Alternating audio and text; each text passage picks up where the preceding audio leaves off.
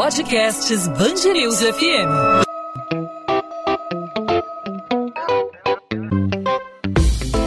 Dois às 20, com Maurício Bastos e Luana Bernardes.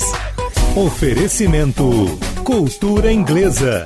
Inglês com cursos ao vivo pela internet, que incentiva, desenvolve e move você. Todos, de alguma forma, foram afetados pela pandemia de Covid-19. Para quem vive de aluguel e perdeu emprego ou teve os rendimentos reduzidos por conta da crise econômica, o impacto foi ainda maior, já que as contas não param de chegar, inclusive a despesa da locação, que costuma ser o gasto fixo mais alto aí para o orçamento aí de quem paga aluguel. Segundo a lei do inquilinato, o inquilino inadimplente pode ser despejado, mas será que isso continua se aplicando mesmo em situações excepcionais? Tudo leva a crer que uma conversa possa resolver a situação de quem está com um aperto financeiro nesse momento de pandemia em relação ao aluguel, na relação entre locador e locatário. E nesse começo de ano, a gente está aí no final de fevereiro, virando para o mês de março, muita gente aí entrando em novos contratos de aluguel, renovando contratos. Muita gente aproveita o ano, o início do ano, para trocar de casa, para fechar um novo contrato. Quais os cuidados com os contratos de aluguel no começo de ano? Sempre importante pesquisar local, valores, no que o consumidor deve estar atento no ato do fechamento de um contrato de locação de imóvel, seja residencial, seja comercial, especialmente nesse período de pandemia. Sobre esse assunto, nós recebemos Roberto Bigler, ele é advogado especialista em direito imobiliário pela ABAD, Associação Brasileira das Administradoras de Imóveis. Roberto, obrigado por aceitar nosso convite aqui na Band News FM. Seja muito bem-vindo. Ah, muito obrigado, sou eu quem agradece. Espero poder contribuir um pouco com esse momento, né, com esse momento da locação, que é um momento que gera tantas dúvidas para locadores e locatários. Sem dúvida, doutor Roberto. E a gente vive um momento que é muito diferente, que é o momento da pandemia de Covid-19, ainda não acabou e, pelo visto, vai durar por muito tempo. Período que, em que muitas pessoas ainda têm dificuldades é, financeiras, muitas pessoas foram demitidas e não conseguiram retornar ao mercado de trabalho. É, muitos donos de imóveis, muitos proprietários estão também passando por dificuldades justamente porque não recebem pagamento de aluguel de que forma é, pode-se chegar a um bom termo, tanto locador como locatário, para conseguir chegar a, a, a, alcançar o objetivo do locador, e do, do locador e do locatário, que é alugar, ocupar um imóvel? Há como negociar preço nessa época do ano para tentar chegar a um ponto bom para para ambas as partes? Esse começo de ano costuma ser o melhor momento para estabelecer novos contratos? Bom, perfeito, né? Eu acho que a, que a palavra de ordem nas relações locatícias chama-se negociação, seja no momento da locação, seja no durante a locação, até mesmo no pós-locação. Isso é muito importante, né? porque a gente sabe que a gente está num momento de instabilidade econômica né? e também de saúde. Então é importante que o locador e o locatário estejam abertos para a negociação. E, como você muito bem descreveu, no momento da locação é muito importante que o locatário, sabendo é, dessa instabilidade econômica, né, dessa instabilidade de saúde que a gente vive, ele fique atento, por exemplo, ao prazo contratual, aos índices de reajuste que serão aplicados né, no momento do reajuste do aluguel a cada 12 meses, isso é muito importante, porque recentemente, recentemente nós tivemos o GPM numa alta praticamente histórica, dos últimos anos. Então é muito importante que o locatário esteja atento a isso, para que ele não possa sofrer depois com impactos e com surpresas né, no decorrer dessa locação.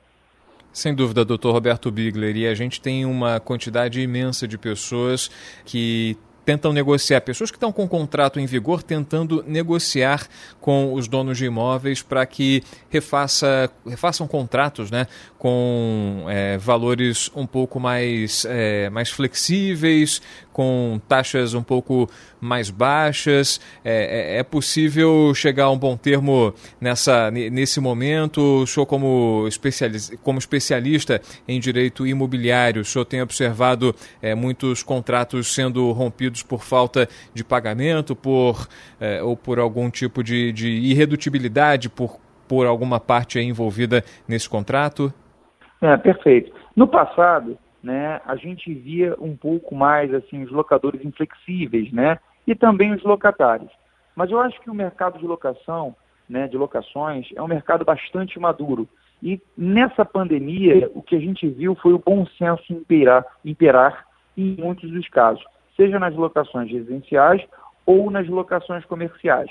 A própria Associação Brasileira das Administradoras de Imóveis, a ABAD, né, ela orientou muito esse mercado, orientou as administradoras, os locadores, os locatários, a sempre sentarem à mesa e negociar, analisando as condições é, pessoais do locatário e também do locador, para que se possa manter a locação, para que se possa manter o pacto locatício.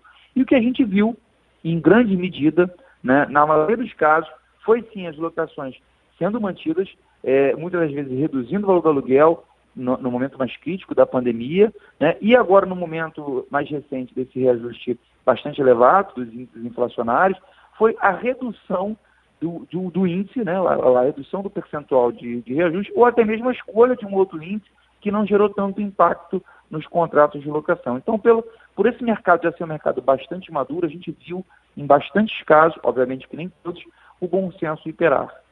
Existe um tempo de contrato ideal, levando em conta a dificuldade que a maior parte da população está vivendo nesse momento? A gente tem mais ou menos, é, enfim, pelo menos eu, o que eu acompanho, né, que o, o contrato clássico de ocupação, por exemplo, de um imóvel residencial é de 30 meses, né? É, é 24 mais 6 meses, ou seja, começando, vamos levar, vamos imaginar que o contrato é aberto no início do ano, ele vence é, na metade é, do, do, do, terceiro ano, né? não chega a completar três anos, dois anos e meio. Existe hoje em dia mais flexibilidade, a realização de contratos mais curtos para evitar justamente problemas, isso é tudo discutido na hora é, de, de negociar, na hora da procura? Existe um padrão atualmente de contrato?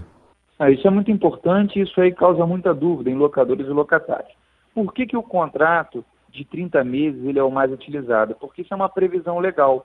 No contrato de 30 meses residencial, né, residenciais, perdão, é, o locador, após os 30 meses, ele pode retomar o imóvel imotivadamente. Então, a lei prevê dessa maneira antes dos 30 meses, o locador não pode reaver esse imóvel. Então, ele é um contrato equilibrado, que ele veio com a Lei de Locações de 1991 para poder dar uma mansidão né, nessas relações locativas. Isso foi um estudo da lei.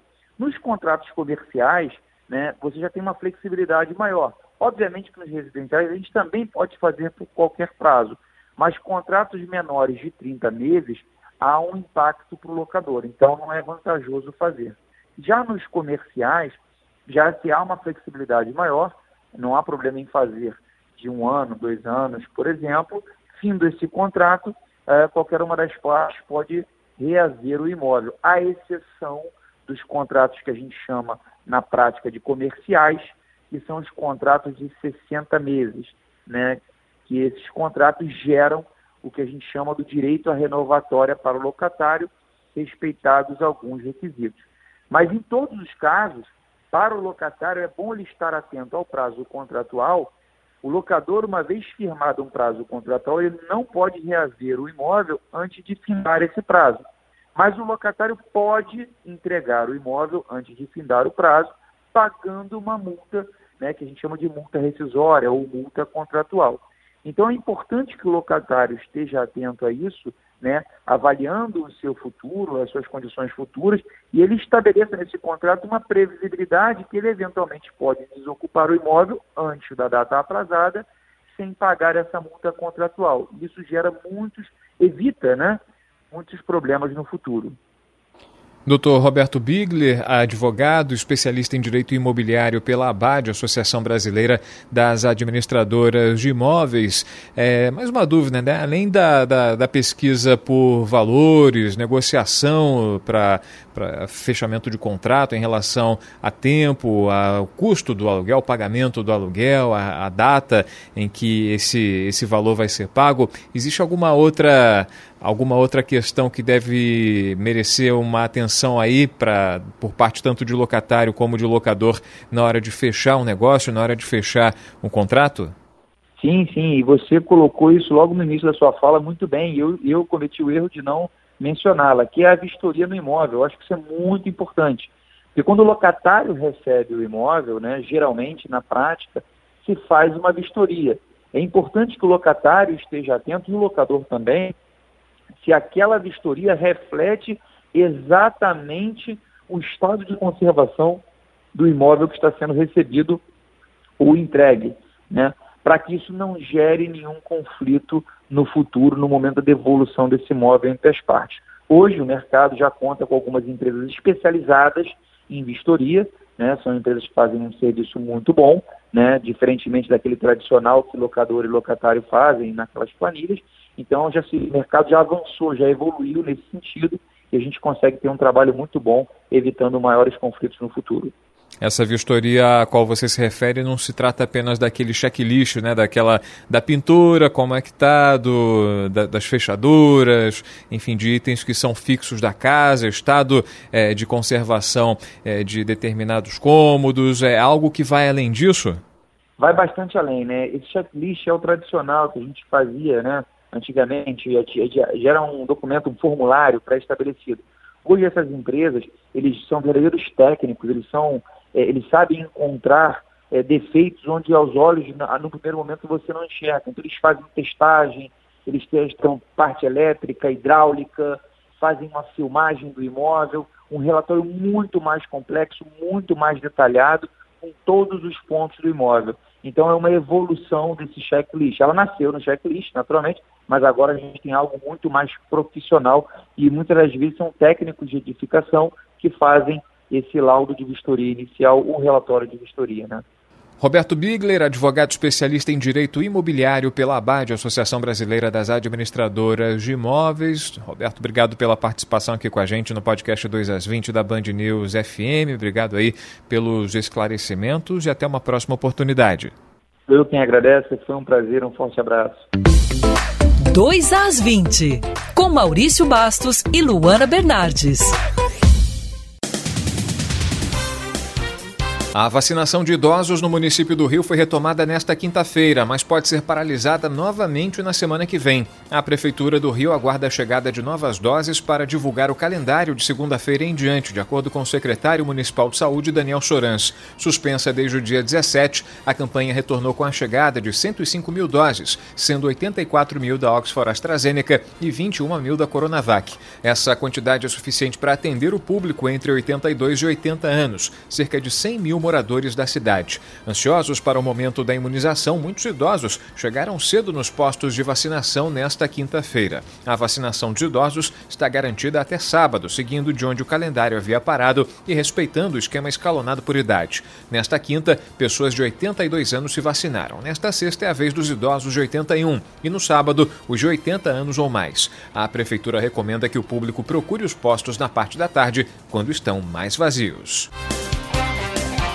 Devem chegar ao Brasil no próximo sábado mais dois lotes do ingrediente farmacêutico ativo necessários para a produção da vacina contra a Covid-19 desenvolvida pela Universidade de Oxford. A previsão é da Fundação Oswaldo Cruz. O insumo vai ser usado para produzir cerca de 12 milhões de doses do imunizante. O Instituto, enquanto isso, segue com o invase do primeiro lote de IFA, que chegou ao Brasil no dia 6 de fevereiro. A primeira entrega de um milhão de doses prontas da vacina para a Agência Nacional de Vigilância Sanitária está prevista para a semana entre 15 15 e 19 de março. O ex-secretário de Saúde do Estado do Rio, Edmar Santos, vira réu por improbidade administrativa no inquérito que investiga possíveis fraudes na compra de mil respiradores para o tratamento de pacientes contaminados com coronavírus. A decisão é da juíza Jorge Vasconcelos da Cruz, da segunda vara de Fazenda Pública, que acatou o pedido do Ministério Público do Rio. Além de Edmar Santos, outras cinco pessoas também são acusadas. O ex-secretário foi preso em julho do ano passado, suspeito de participar de um esquema criminoso no governo do Rio que desviava dinheiro público público. A Justiça do Rio determinou o arresto de bens e os valores de Edmar até 37 milhões de reais. Segundo o MP, este seria o valor desviado pelo ex-secretário nas fraudes encontradas em três contratos de compra de equipamentos. O pagamento do 13º salário de 2020 vai ser pago a partir de julho aos servidores do município do Rio. A informação foi anunciada pela prefeitura nesta quinta-feira. Segundo o município, o pagamento que estava atrasado para mais de 100 mil funcionários vai ser feito de forma gradual, dos menores para os maiores salários, até junho de 2022. O calendário completo está no site bandnewsfmrio.com.br. O secretário de Fazenda e Planejamento, Pedro Paulo, afirma ainda que o pagamento de metade do 13º deste ano vai ser ser antecipado para o mês de julho. E a Biblioteca do Museu Nacional, localizada na zona norte do Rio, deve ser inaugurada em novembro deste ano. O espaço conta com um acervo de mais de 500 mil livros, sendo 1.500 deles peças raras. De acordo com o diretor da instituição, Alexandre Kellner, as obras da fachada e do telhado do Palácio Imperial estão previstas para começar ainda no primeiro semestre de 2021. O prédio foi atingido por um incêndio de grandes proporções em setembro de 2018. Entre as modificações está a construção de rampas na lateral do palácio, que vão integrar o prédio ao Jardim das Princesas, onde as filhas de Dom Pedro II, Isabel e Leopoldina, brincavam. Na entrada principal, a escadaria monumental vai ter uma cobertura transparente, feita de vidro. Para aproximar o público ainda mais do Museu Nacional, a instituição, que é vinculada à Universidade Federal do Rio de Janeiro, deve lançar um site que passa a deixar disponível o andamento das obras do Palácio Imperial. 2 às 20. Ponto final no 2 às 20. O 2 às 20 é a Band News FM em formato podcast, com os principais destaques do Rio de Janeiro, os assuntos da nossa cidade do nosso estado, sempre disponível para você a partir de 8 da noite, de segunda a sexta-feira, no site bandnewsfmrio.com.br e nas principais plataformas de streaming de áudio, aí no seu tocador favorito de podcast, no seu celular. A gente desde já marca um encontro para esta sexta-feira, fechando a semana. Esperamos com boas notícias, claro, mas sempre trazendo em destaque para você o Rio de Janeiro. Você pode mandar a sua sugestão, mandar a sua pergunta, mandar a sua crítica. Fique à vontade para participar, para interagir com a gente. No nosso Instagram, você fala comigo no arroba Maurício Bastos Rádio. Pode mandar também para o perfil da Band News FM, não só no Instagram, mas também no Twitter e no Facebook. É muito fácil de achar. É só procurar Band News FM Rio. 2 às 20 volta nesta sexta-feira e você sabe, né? O encontro está marcado. Até lá. Tchau, tchau.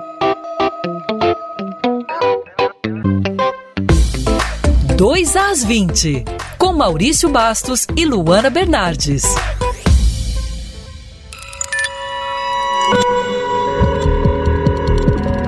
Podcasts Bangerils FM.